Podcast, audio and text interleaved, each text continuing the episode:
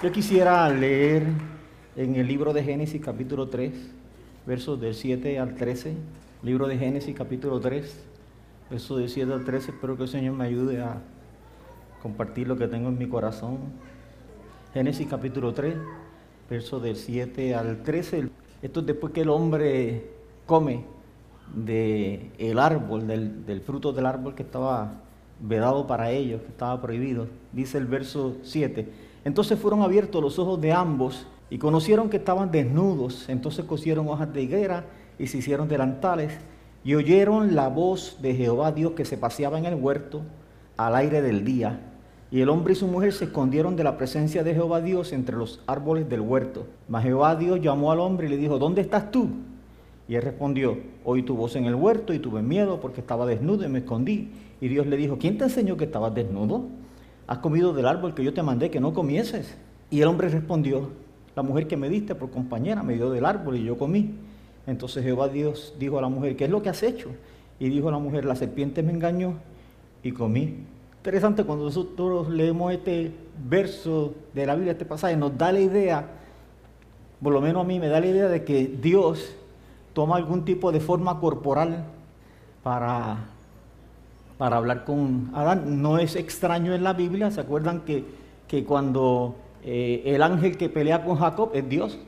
Lo dice la escritura, el ángel de Jehová, una manifestación, una manifestación física de Dios. El ángel que se le aparece en Génesis 18 a Abraham es Dios. Es una manifestación física de Dios. Así que en la Biblia no es extraña que, que Dios en momento dado tome algún tipo de forma visible, corpórea, y se manifieste a sus hijos. Y por otro lado, el texto dice, no dice que Adán y Eva vieron a Dios en ese momento. Lo que dice el texto es que Dios está en el huerto paseándose y Dios está hablando en voz alta. No sé, o está hablando o está cantando. Pero Dios está paseando por el huerto y está hablando. Y ellos escuchan la voz. Y cuando escuchan la voz, ellos deciden esconderse. Lo que me parece a mí, número uno, que ellos están acostumbrados a esa voz, porque la pueden distinguir. Están acostumbrados a esa voz. Recuerde que la, serpiente también tiene voz. Uno puede decir, no es que era la única voz que existía, no, no es. La serpiente también tenía voz. Ellos pueden distinguir que esa es la voz de Dios. La escuchan y eso es suficiente para ellos decir, esto es Dios. Vamos a escondernos. Lo cual en efecto hace. Y lo segundo que me lleva a mí a pensar es que probablemente esa no es la primera vez que Dios decide pasearse por el huerto. A mí me parece que probablemente sea una costumbre o un hábito que ya Dios tiene de pasearse por el huerto. Y cuando dice, cuando cae eh, ah, con la brisa, la idea del texto es eh, cuando llega la brisa de la tarde. Cuando llega la brisa de la tarde, Dios pasa por el huerto y Dios está paseándose por el huerto. Ellos escuchan la voz, de ellos deciden esconderse. Es interesante que en una reacción normal del ser humano, cuando Jonás decide desobedecer a Dios, lo, primer, lo próximo que hizo fue que compró un pasaje para un sitio bien lejos con la intención de que de esconderse de Dios. Y durante los años que yo llevo pastoreando, yo he visto hermanos que en momentos dados eh, tienen, eh, entran en algún tipo de conducta de desobediencia que entonces ellos transfieren a Dios, a Dios por la iglesia. De manera tal que cuando entran en algún tipo de conducta de desobediencia, la primera reacción que tienen es no voy a la iglesia. Hay algunos que con el tiempo entran en esa conducta de tantas veces de entrar y salir, de entrar en desobediencia, pero seguir, que de momento pues algunos desarrollan un cuero duro y ya no, no pasa nada, ¿me explico? Aunque estén, aunque, aunque sepan que están mal, no tienen ningún tipo de problema con respecto a hablar de Dios o visitar una congregación, etcétera, etcétera. Pero la, la tendencia normal e inmediata de una persona que entra en desobediencia es que quiere esconderse de Dios ¿Por qué razón? Porque desobediencia trae unas emociones que son bien conflictivas, vergüenza, remordimiento, miedo, sentimientos de culpa. Y cuando nosotros experimentamos esas emociones que son tan fuertes una detrás de la otra, la tendencia natural es No, no, yo necesito esconderme de Dios. No puedo verlo porque ah, me siento mal. Así que, por otro lado, cuando tú estudias estos versos, tú miras que la respuesta de Dios a Adán no es la respuesta típica religiosa, esa, esta respuesta de un Dios eh, airado, botando fuego, que está entrando, pisando por el huerto, el huerto tiembla, todo el mundo quiere esconderse. No, no, no, eso no es lo que está ocurriendo allí. La respuesta de Dios no es, mira, rayo, mira estos desgraciados lo que acaban de hacer, con todas las advertencias que le hice, que, que le dije que comieran de todo, y solamente de ese solo. Y mira lo que acaban de hacer, cuando yo los coja, los voy a partir. Algunos de nosotros como papá, cuando nuestros hijos fallan, tenemos estas posturas, ¿verdad? Cuando yo te coja, nos vemos en casa. Algunos ni aguantan, cuando se montan en el carro, tiembla el carro. La respuesta de Dios es, Adán, no una respuesta que nos vende la religión. Adán, ¿dónde tú estás? Dios no está prendido en candela. Dios no está sorprendido. Dios no está diciendo, me acaban de dañar el plan perfecto, esto, sin vergüenza. Cuando yo lo coja yo y cuando coja la serpiente esa, con la serpiente me voy a dar gusto. No, no, esa no es la actitud de Dios. Dios, vemos un Dios tranquilo, Vemos un Dios no reaccionario, ¿dónde tú estás? Adán es interesante que siempre la religión dice que Dios no habla con los pecadores, pero Adán es un pecador en este momento y Dios está hablando con él. Cuando Dios llama a Abraham, Abraham era un pecador politeísta que creía en muchos dioses y Dios habla con él. Cuando Caín peca y mata a su hermano, Dios habla con él, Dios habla con el pecador, ¿cierto? La religión nos dice a nosotros que no, pero la Biblia dice que sí que él habla con, que él habla con los pecadores. ¿Se acuerdan que una vez les conté, varias veces le he contado, que nunca hemos visto una imagen, una imagen de Dios corriendo en la Biblia, excepto cuando el hijo pródigo, el pecador, viene por el camino? ¿Se acuerdan? Y cuando viene acercándose a la casa, el papá está, digamos, en el balcón de la casa y lo ve. ¿Y qué dice la Biblia? Que el papá salió corriendo, le brincó al cuello y lo besó. Nunca hemos visto a Dios corriendo a buscar un profeta. Nunca lo vemos corriendo a buscar un pastor. Nunca lo vemos corriendo a, abrazar un apóstol, pero lo vemos corriendo a abrazar a un hijo pecador que se había extraviado y que Dios cuando lo ve decide salir corriendo y decide abrazarlo y decide besarlo y eso muchas veces la religión no te enseña eso, pero la Biblia sí enseña eso, amén. Así que Dios está tranquilito. Adán, ¿dónde tú estás? Adán, hey, Adán, yo estoy por aquí, por el huerto. Recuerda que yo paso por aquí todos los días. Adán eh, se delata a sí mismo. Como decimos nosotros en, en el argot puertorriqueño, Adán se tira al medio. Porque Adán dice cuatro cosas. Dice, escuché tu voz, me dio miedo estaba desnudo y me escondí. Ya está. Muerto. Cuatro cosas. Yo te escuché, me llené de pánico, descubrí que estaba desnudo, lo cual nunca había problema con eso, y decidí esconderme. La reacción de Dios no es, ¿qué qué? ¿Qué tú me dices? No, no. La reacción de Dios es, Dios ni reacciona. Dios vuelve y pregunta, le dice, ¿pero quién te enseñó que tú estabas desnudo? Así tranquilito, bien tranquilo. Y a veces nosotros los papás, los otros días Mireli y yo estábamos recordando que en cierta ocasión, ¿verdad Mireli? En cierta ocasión Mireli salió de la escuela, eh, de la high, y no me dijo nada a mí, se supone que me, que me diga, pero nosotros siempre hemos sido padres bien responsables. Lucy hace su tarea, yo me encargo de buscar y llevar y todo. Yo nunca, eso de yo llamar a alguien para que vaya a buscarlo, que va. Yo siempre lo hacía fuera en San Juan, en donde fuera, ellos me llaman y yo salgo corriendo y los busco. Toda mi vida fue así, sin problema, yo con eso no tengo problema. Y entonces un día yo estoy en el mall, no recuerdo a qué hora, y viene Mireli, y veo a Mireli en el mall, que viene caminando en el mall con unos amigos, yo la veo. Ella, ella, una parte de la cara se puso pálida, otra roja, así se le fue cambiando de colores. Eh, y yo fui caminando, así, como si nada. saludé a los amigos que estaban y, y, y, a ella le di un beso, le di un besito y cuando le di el besito le dije en el oído, hablamos en casa.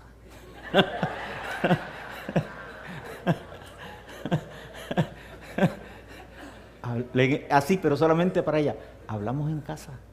Y ella siguió, me imagino que el corazón se hizo, pero, pero yo no reaccioné y no la humillé a ella, que ya tendría sus 17 años por ahí, yo no la humillé delante de, sus amigos en el, en el mall. Yo podía, yo podía hacer eso, yo podía ser un papá igual que todo el mundo. Sí, yo, siempre, yo llevo años tratando de estudiar la Biblia y, y ver a Dios como Padre para tratar de aprender a cómo ser un papá correcto. Porque el mejor papá correcto, mi papá era un gran papá, pero él no, no es el mejor papá en el mundo. El mejor papá en el mundo es mi Padre Celestial. Ese es perfecto. Entonces yo trato de estudiar cómo es Dios, cómo es Dios para ver cómo eso me ayuda a mí. Yo descubrí que cuando yo, yo descubrí que cuando yo decidí ser papá, yo pensé que yo tenía el conocimiento para ser un gran papá, pero qué va. Yo descubrí que yo tenía F a la luz de la escritura. Así que todavía estoy en ese, en ese viaje de, ahora de descubrir cómo ser un buen abuelo y, cómo, y, poder traspasarle a mis hijos cómo poder ser un mejor papá. Así que en eso estamos. Así que Dios no reacciona y le dice, que tú me estás diciendo a mí que tú, cómo tú descubriste que tú estás desnudo, mira sin vergüenza, ven acá. No, no, para nada. Acá. Y después de eso le dice, tú comiste del árbol del que yo te dije que no comieras. Y es en este momento que, que Adán descubre que hay dos culpables en su vida. Dos. El primer culpable es la mujer que me diste, la mujer que me dio a comer. Y el segundo tú porque me diste a la mujer. Esos son los dos culpables de su vida. Y es que nosotros, nosotros los seres humanos tenemos una tendencia a no asumir responsabilidades por nuestras acciones. Y este es el caso. Es, eso lo encontramos en la Biblia en muchas ocasiones. ¿Se acuerdan cuando, cuando Moisés le dice a Aarón, está el becerro de oro. Y Moisés le dice, ¿qué es eso? Y hay un becerro de oro. Y lo hizo Aarón. Y Aarón le dice, no sé, el pueblo trajo un montón de oro. Lo tiramos ahí salió eso. lo tiramos ahí y, y salió ese animal. no asumimos responsabilidad por nuestras acciones nosotros encontramos en la Biblia, continuamente nosotros encontramos en la Biblia este tipo de lenguaje humano cuando se está hablando de Dios, que da la idea eh, de que Dios es, igual que nosotros. Cuando Dios dice, Adán, ¿dónde tú estás? Y uno dice, pues, Dios no sabía dónde estaba. ¿Quién te dijo que estaba desnudo? Ah, pues Dios no sabía que había comido del árbol. ¿acaso tú comiste del árbol? Que yo te dije que no. Ese tipo de lenguaje pareciera ser que Dios no sabe lo que está ocurriendo y ese lenguaje es común. Los otros días Lucy me estaba, estaba leyendo, ella estaba leyendo números y me dice, estaba leyendo números 14 y me dice, qué, extraño, ¿verdad? Esto aquí, este pasaje de, de Moisés, que Dios quiere destruir el pueblo y Moisés comienza a conversar con Dios y Moisés convence a Dios de que no lo destruya. Entonces yo le digo a Lucy, es lenguaje humano hablando de Dios. Y, alguna gente interpreta que esa es la correcta interpretación, que Moisés convence a Dios. Pero si nosotros miramos la Biblia y recordamos lo que son los atributos de Dios, nosotros sabemos que eso no es cierto.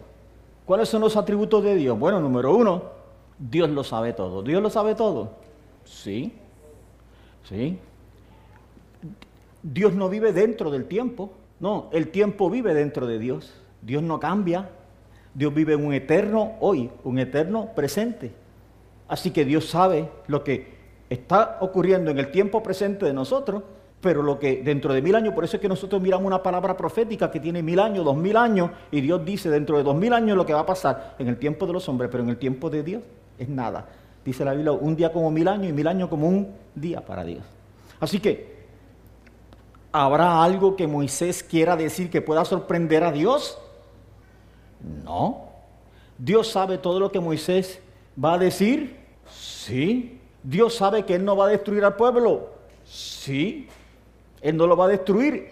Esa es la descendencia de, de Abraham, es la promesa. Esa es la descendencia. Si la destruye y hace otra cosa, está quebrantando su propio pacto. Él no va a hacer eso.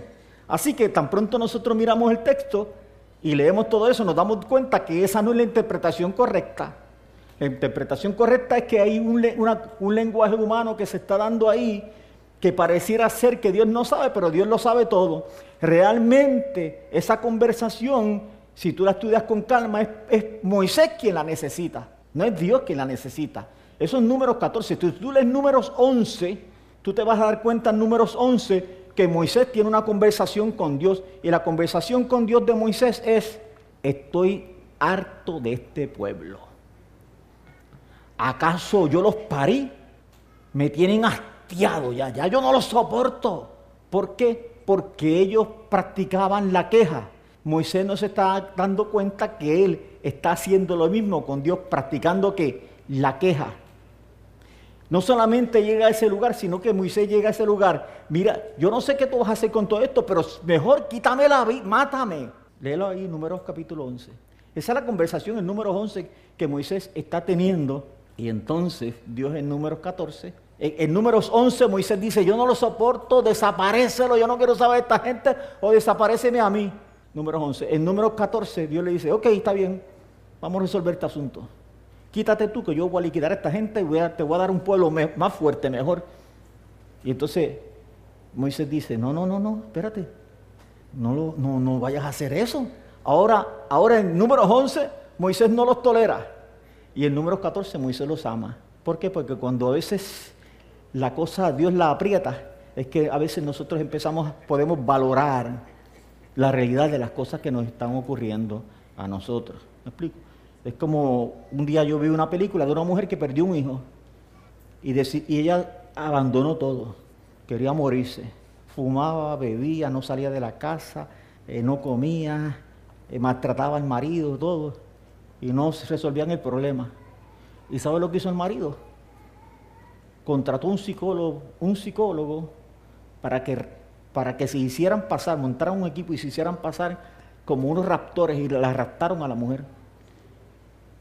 Y cuando pidieron rescate, ellos dijeron, mira, te vamos a matar porque tu esposo no va a pagar. Y la mujer empezó a hacer ejercicio en el sitio donde estaba hasta que logró escapar del lugar. Ella entonces descubrió las ganas de vivir cuando, que, cuando descubrió que definitivamente dentro de una semana te van a matar. Yo no sé si me estoy explicando. Entonces Moisés descubrió cuando iban este pueblo yo no lo soporto, yo no quiero saber de ellos, pero cuando Dios le dice, quítate, que los voy a liquidar. ¿Qué? Que los voy a liquidar. Quítate, no, pero espérate, tú estás loco. ¿Cómo tú vas a hacer eso? Que van a hablar los egipcios de ti, todos esos otros pueblos que van a decir que tú, que, tu mano se acortó, que tú no tienes poder. Así que la Biblia usa ese tipo de lenguaje cuando habla de Dios, pero Dios lo sabe todo. Nada de lo que, nada de, probando, sí, nada de lo que ocurrió ese día en Edén sorprendió a Dios. Así somos nosotros, a veces con nuestras bendiciones, necesitamos mejorar. Un día yo estaba en una conversación, nada de esa conversación que estamos amigos, y, uno habla tontera, y un amigo dice, uy, yo pago mucho de luz, uy, demasiado. El otro amigo dice, no, yo pago bien poquito, yo pago como 40 dólares al mes. Y el otro dice, qué poquito el que, trajo el tema, que pagaba mucho, dijo, qué poquito, yo pago 150, pero yo sé la diferencia entre ellos.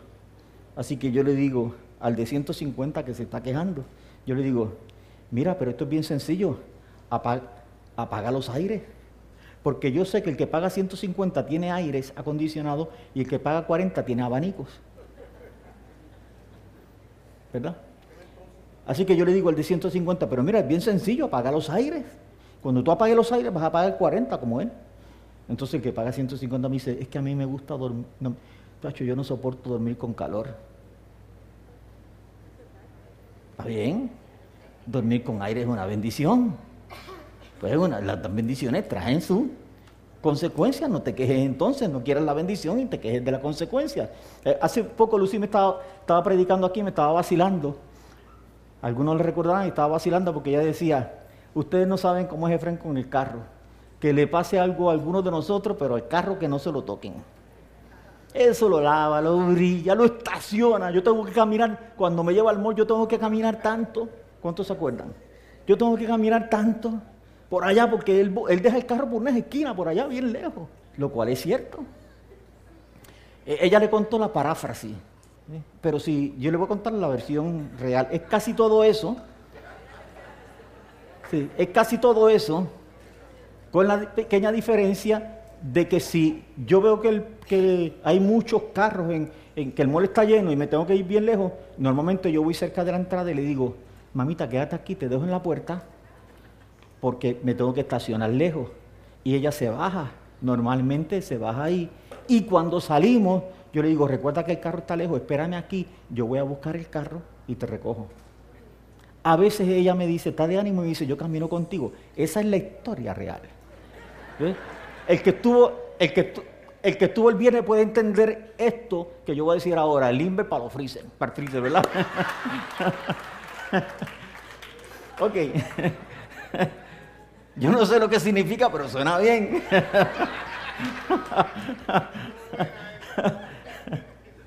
ok. necesitamos, necesitamos aprender a dejar la queja a un lado de nuestras vidas. Ese no es el tema de esta mañana. Estamos en el huerto, ¿verdad que sí? Vamos a volver al huerto. Bien. Es que todo tiene su tiempo bajo el sol. Y este era el tiempo. Bien, volviendo al huerto. volviendo al huerto. ¿Por qué Dios se paseaba por el huerto?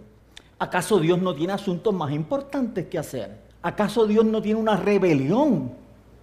Una rebelión que él perdió 33% de su reino. Millones de criaturas lo abandonaron y se fueron con Satanás. Esa es la realidad de lo que enseña la Biblia, ¿verdad que sí? Y en el huerto solo hay dos personas. Dos, no hay más. Ahora, interesante porque en el huerto hay una diferencia. Esas dos personas que están en el huerto fueron hechos a imagen y semejanza de Dios. Las criaturas que abandonaron, esos millones son criaturas, pero en el huerto hay dos hijos de Dios. Hay una diferencia gigantesca. Solamente los que son padres, los hijos, nunca podrán entender lo que es el corazón de un padre o de una madre hasta que no lleguen a ser padres. Cuando llegan a ser padres, es que la manera de que ellos miran entonces a sus padres, existe la seria posibilidad de que cambie radicalmente, que inclusive las relaciones mejoren cuando tienen sus hijos, porque ellos empiezan a entender lo que es el corazón del padre, lo que es el corazón de la madre.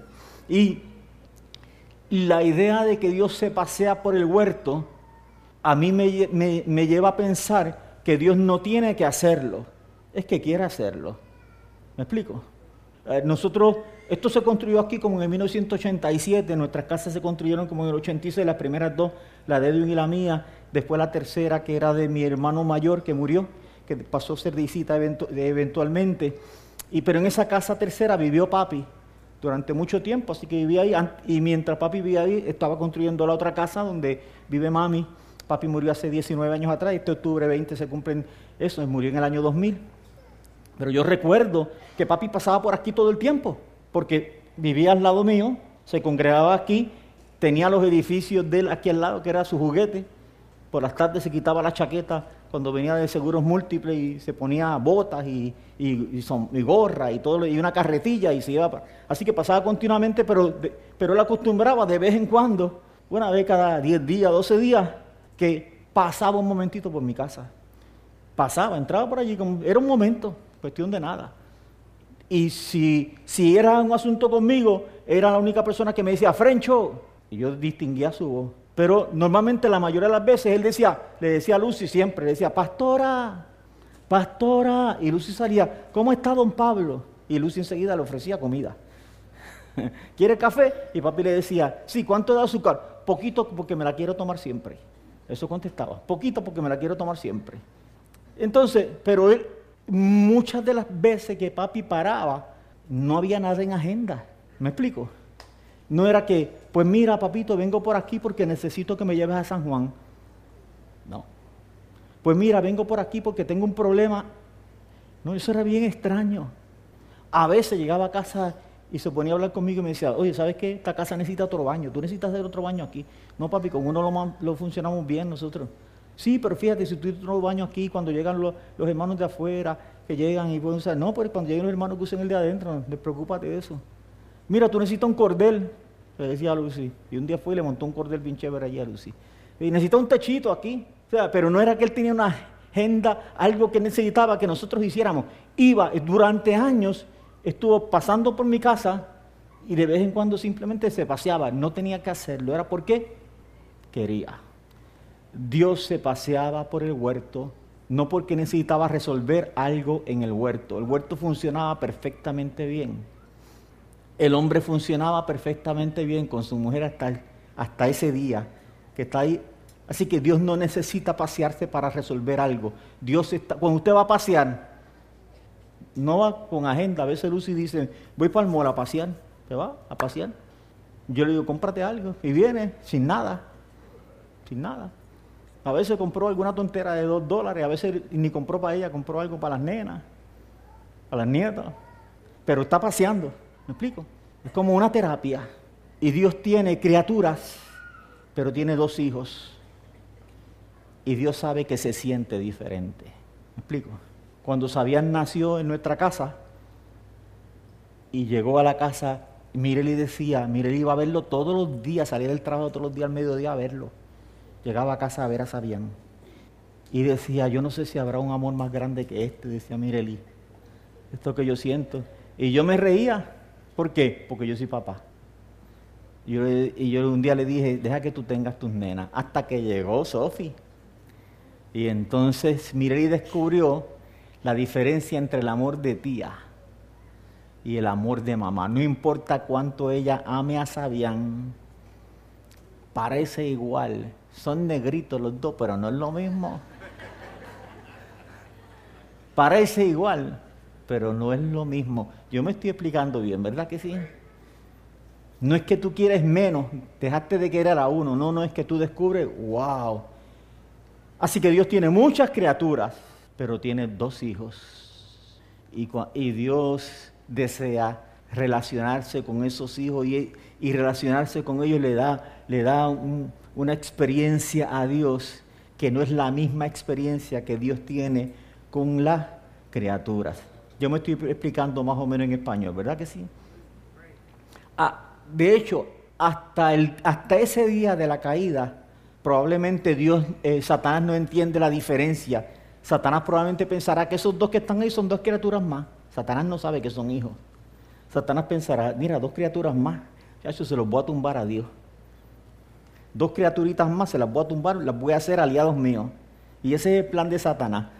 Quitarle esas criaturas y hacer que Dios se moleste. Así que eso es lo que Satanás hace. Ve las criaturas, dice, se las voy a tumbar y voy a hacer que Dios siga enojado, más enojado todavía, porque Satanás odia todo aquello que huela a Dios todo aquello que se parezca a Dios. Así que la decisión de Satanás es destruirlo, definitivamente destruirlo. Y, y ese día yo sospecho que después que el hombre comió del árbol y la mujer comió del árbol, yo me imagino, este es el cuadro que yo imagino, Satanás está a la expectativa. Uy, no me salgo de aquí hasta que aparezca Dios. Porque cuando Dios aparezca y descubra que se los tumbé, cuando, Dios aparezca y descubra que esos dos comieron del árbol y, yo, y ya, ya no están en el reino de allá, están en el reino de acá, más me va a odiar y yo más contento que me odie más. Ese es el plan de Satanás. Así que Satanás está esperando que Dios venga airado, que descargue toda su ira, ira que Satanás conoce, correcto, esa cara de Dios Satanás lo conoce. Cuando él falló, lo lanzaron de allí con toda su gente y no tiene más espacio en aquel lugar, en el reino de los cielos. Así que Satanás está sorprendido cuando Dios aparece y escucha que Dios no está airado, Dios no está botando fuego, Dios no está alándose las greñas, Dios está en el huerto. Adán, Adán, ¿dónde tú estás? Y me imagino que Satanás está pensando que hay algo mal. Este, este hombre tiene que estar prendido, él tiene que estar lleno de ira. Él tiene que estar pensando lo que hicieron estos. Y no está de esa manera. Y es que Dios está en un tono bajito, Dios está en un tono iracundo, Dios no, eh, Dios no está en un tono iracundo, Dios no está en un tono reaccionario. Y es que, eh, así que Satanás definitivamente tiene que estar pensando que algo no está funcionando bien, que algo no está, eh, que algo está mal. Y es que, déjeme decirle, ese día, en ese momento, Satanás descubrió para mí que en el reino de los cielos se añadió una palabra que no existía.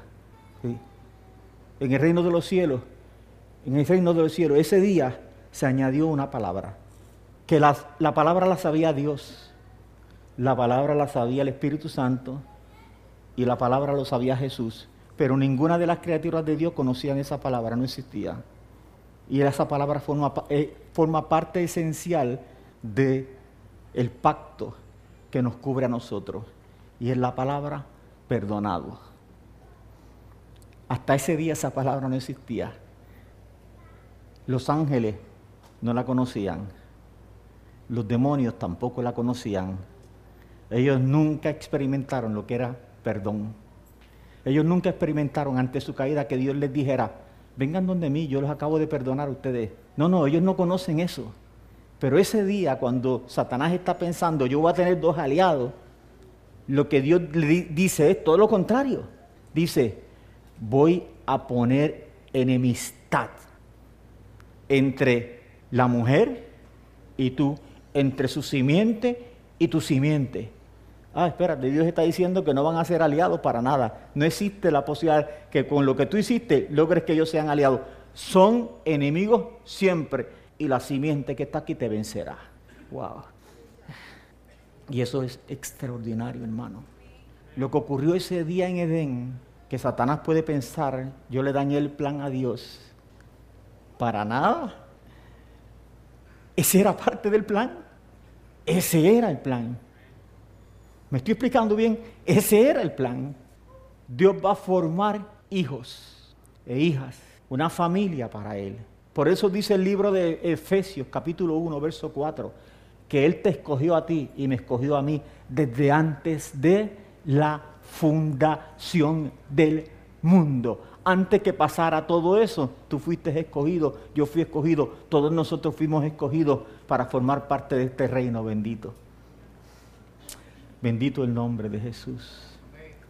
Así que nosotros necesitamos procesar que salvación es parte del plan, pero no es el plan. Y con eso algunos de nosotros tenemos dificultades, porque pensamos que tenemos que venir a Cristo para, hacer para que el Señor nos salve ya. Cuando el Señor nos salve ya, ¡uh! estoy contento, me libré del infierno, soy salvo. No, estamos incorrectos. Salvación forma parte del plan, pero salvación no es el plan. Hablar en lenguas forma parte del plan, pero no es el plan. De hecho, el más grande evangelista del siglo pasado y de este y de este siglo que murió hace un par de años, Billy Graham, nunca en su vida tuvo la experiencia de hablar en otras lenguas. Así que hablar en lengua forma parte del plan, pero no es el plan. Poder de Dios sobre nuestras vidas forma parte del plan, pero no es el plan. Relación es el plan. El mensaje sencillo del cristianismo es que Dios quiere relacionarse contigo y relacionarse conmigo, que Él es mi Padre y que tú eres su hijo y que tú eres su hija, y que Él desea tener una relación contigo todos los días, siempre. Igual que Él podía pasearse por el huerto cuando caía la brisa de la tarde y podía tener una conversación con el hombre y con la mujer sencilla, porque Él quería, no porque era necesario, simplemente porque ellos tienen una relación, igualmente. Un día el poder las lenguas, profecía, el montón, desaparecerá los milagros, todo desaparecerá y lo único que sustentará, que quedará sustentado dentro del reino es la relación que tenemos el Padre con nosotros, sus hijos, la relación que nosotros tenemos con nuestro Padre Celestial. Todo el contenido de la Biblia, eso es lo que enseña. Así que hay gente que busca a Dios. ¿Se acuerdan Simón el Mago? Simón el Mago en Hechos de los Apóstoles. Él, estaba viendo el poder de Dios cuando sanaba a la gente y él, estaba maravillado. Y dijo, wow. De momento llegaron, llegaron unos discípulos que ponían la mano sobre la gente y, llegaban, y, eran bautizados por el Espíritu Santo. Y cuando él vio el bautismo del Espíritu Santo, Simón quedó impresionado y les dijo, yo tengo dinero para que me den de él. ¿Qué pidió él? Demen ese poder. Yo quiero ese poder que ustedes tienen. Yo pago por él. Quería el poder de Dios, pero no estaba interesado en Dios. Una de las deficiencias de la predicación del Evangelio es que predicamos atributos de Dios. Y hay gente que viene al reino por los atributos de Dios. Porque estoy en la miseria y necesito prosperidad. Porque tengo una relación rota y Dios me dijeron que Dios me la, me la va a restaurar. Porque estoy enfermo y Dios me va a sanar. Entonces venimos por lo que Dios me puede dar. Porque no puedo dormir y necesito paz. Ni las valios me resuelven ya. Necesito paz. Entonces, y, y es interesante porque Dios en su misericordia nos llena de paz. A veces en su misericordia nos saca de la miseria. A veces en su misericordia nos sana. A veces en su misericordia restaura relaciones. Algunos de nosotros hemos venido, Jesús mismo dijo, hay gente que me están buscando a mí, pero yo, no soy vos, es por los panes y por los peces. No están interesados en mí, están interesados en lo que yo puedo hacer, están interesados en mis atributos. Ese evangelio todavía sigue existiendo en nuestra época y todavía las comunidades de fe eh, eh, se permea creyentes que vienen. Y está bien que cuando usted viene, viene en ignorancia. Y como viene en ignorancia, venga buscando este, que me resuelvan la vida. Está bien que, me, que venga buscando que me arreglen la vida. Eso es correcto, pero cuando tú llegas y te encuentras, uh, tú descubres que... ¿A quién no le ha pasado aquí? Estaba hablando yo tiempo atrás con Javier, que está ahí atrás. Javier, levanta la mano para que todo el mundo sepa que tú eres el culpable, que viniste hace años atrás aquí por razones incorrectas. ¿Verdad que sí?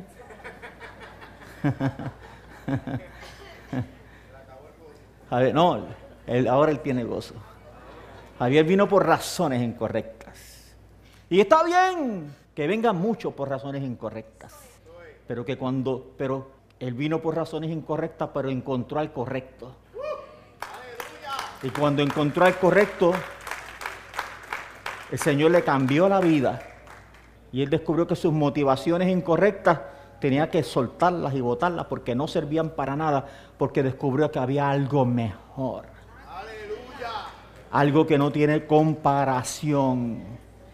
Él descubrió que él podía tener una relación con su Padre Celestial.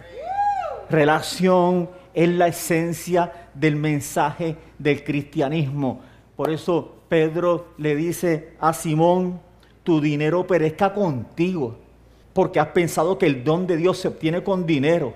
No tienes tu parte ni suerte en este asunto porque tu corazón no es recto delante de Dios. ¿Por qué? Porque Él quería poder, pero no le interesaba a Dios. Y a veces nosotros queremos cosas de Dios, pero no estamos interesados en tener una relación con Dios. Y no sabemos que el mayor interés que Dios tiene no es derramar su poder sobre ti, el mayor interés que Dios tiene es tener una relación contigo.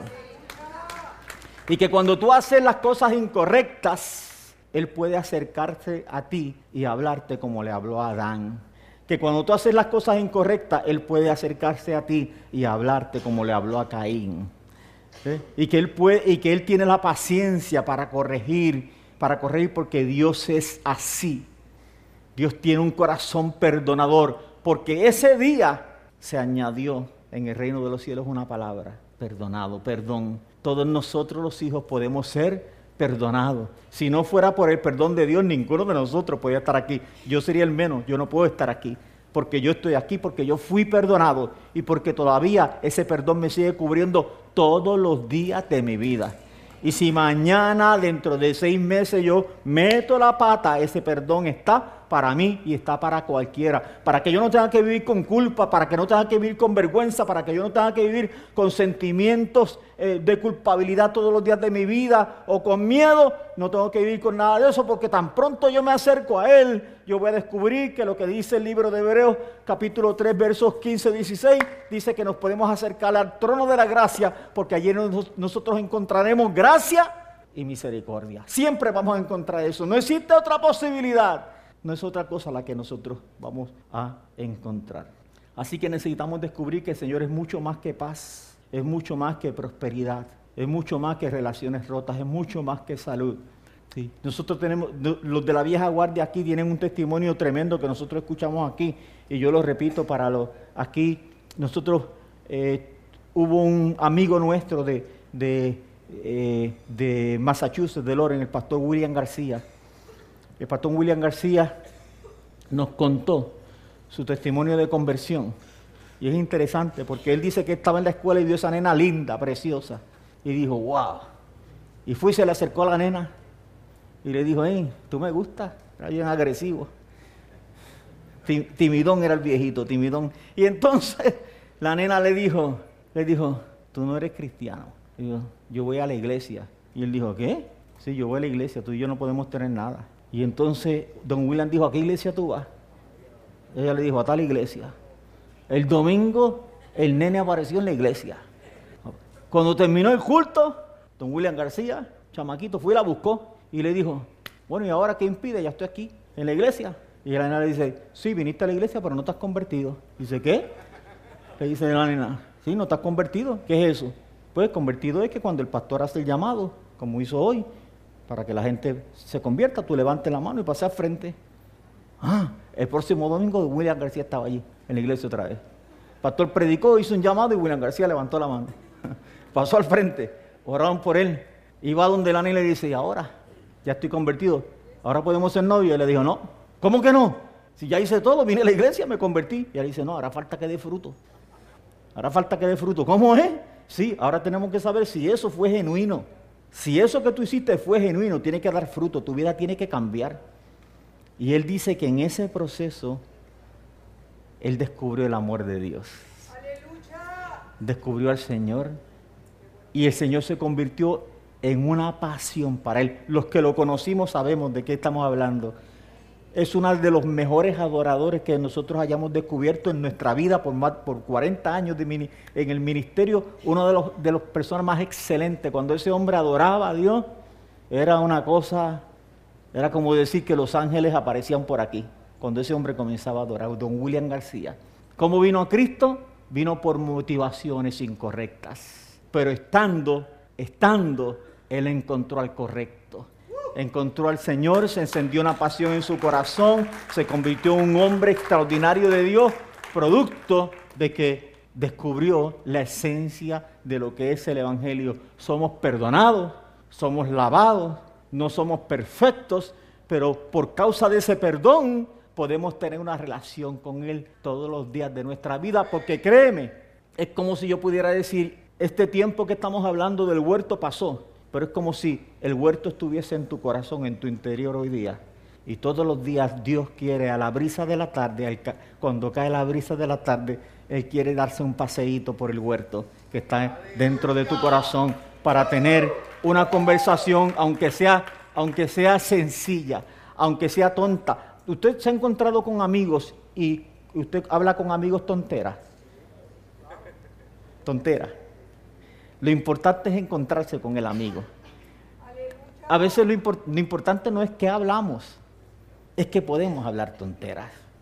Y te voy a decir, honestamente, a veces yo hablo con Dios tonteras. ¿Sí? A veces hablo cosas bien importantes, pero a veces hablo tonteras con Él. Y yo sé que Él me escucha, Él me escucha siempre. Siempre, siempre, siempre me escucha. Y si tú hablas tonteras con Él, Él también te va a escuchar. Porque para Él es importante hablar contigo. Para Él es importante tener una relación contigo. Ahora cuando tú otro día mires el libro de Génesis y veas o escuches en algún momento dado que diga, y Dios se paseaba por el huerto, espero que esto te dé una perspectiva totalmente diferente de lo que es la realidad del Evangelio de Jesucristo para nosotros.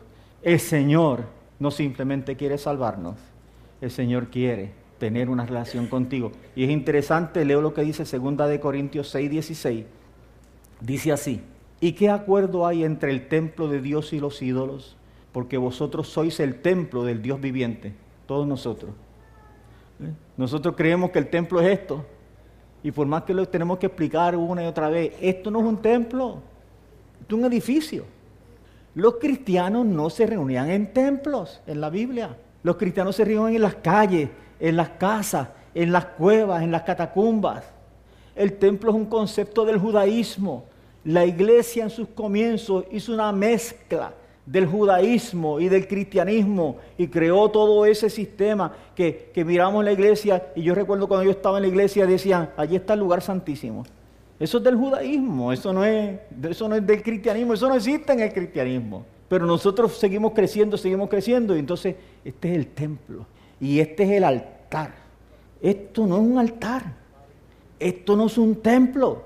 ¿Saben Una de las mejores predicaciones de la Biblia están hechos de los apóstoles. El apóstol Pablo dice, porque Dios no habita en templos hechos por, lo dice la Biblia, hechos por manos humanas. Está ahí el famoso mensaje que él dio en Grecia. Ahí está. Dios no habita. La, la Biblia lo que está diciendo es, vosotros, ¿quién? Tú y yo, sois el templo del Dios viviente. Como dijo Dios. Y aquí viene, habitaré. Uf, habitaré, habitaré Dentro de ti habitaré, Dios. Dios está dentro de ti, habitaré, habitaré, habitaré, habitaré, habitaré y andaré, habitaré y andaré entre ellos. Y seré su Dios. Y ellos serán mi pueblo. Por lo cual salid de en medio de ellos y apartaos, dice el Señor, y no toquéis lo mundo, y yo recibiré. Y mire lo que dice, yo seré para vosotros por Padre, no simple, no Dios, el concepto padre es un concepto que no existía en el Antiguo Testamento. Ellos no se atrevían. Por eso cuando ellos se sorprenden, cuando Jesús, cuando le dicen a Jesús, enseñanos a orar, y él dice, oh, oh, oh, si quieren aprender a orar, le voy a decir, Padre, ¿qué dijo él? Padre nuestro que estás en los cielos. Es un concepto que eso lo introdujo Jesús por primera vez. Jesús habló de una nueva relación, no una relación de un Dios grande que está en los cielos y que está pendiente de nosotros con un látigo, con una vara para ver cómo nosotros fallamos, para darnos un azote. No, no, Él es mi Padre.